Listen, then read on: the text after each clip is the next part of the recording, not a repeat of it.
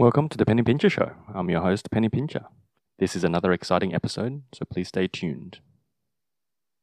The contents of this show are for education and entertainment purposes only. Please note that the situations discussed here may not be suitable in your personal circumstance. If you're going to purchase any product, please do your own research or seek professional advice. Today we're talking about how do I save enough money to buy something that I want? Uh, this is a question that has been raised uh, to me by uh, one of my friends. Well, um, here's what I do.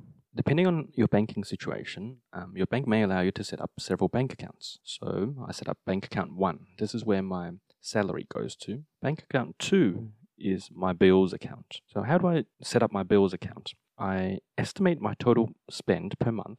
So for example, that would include my rent, water fees, electricity, internet fees, cellular bill and I divide that over a course of, four weeks.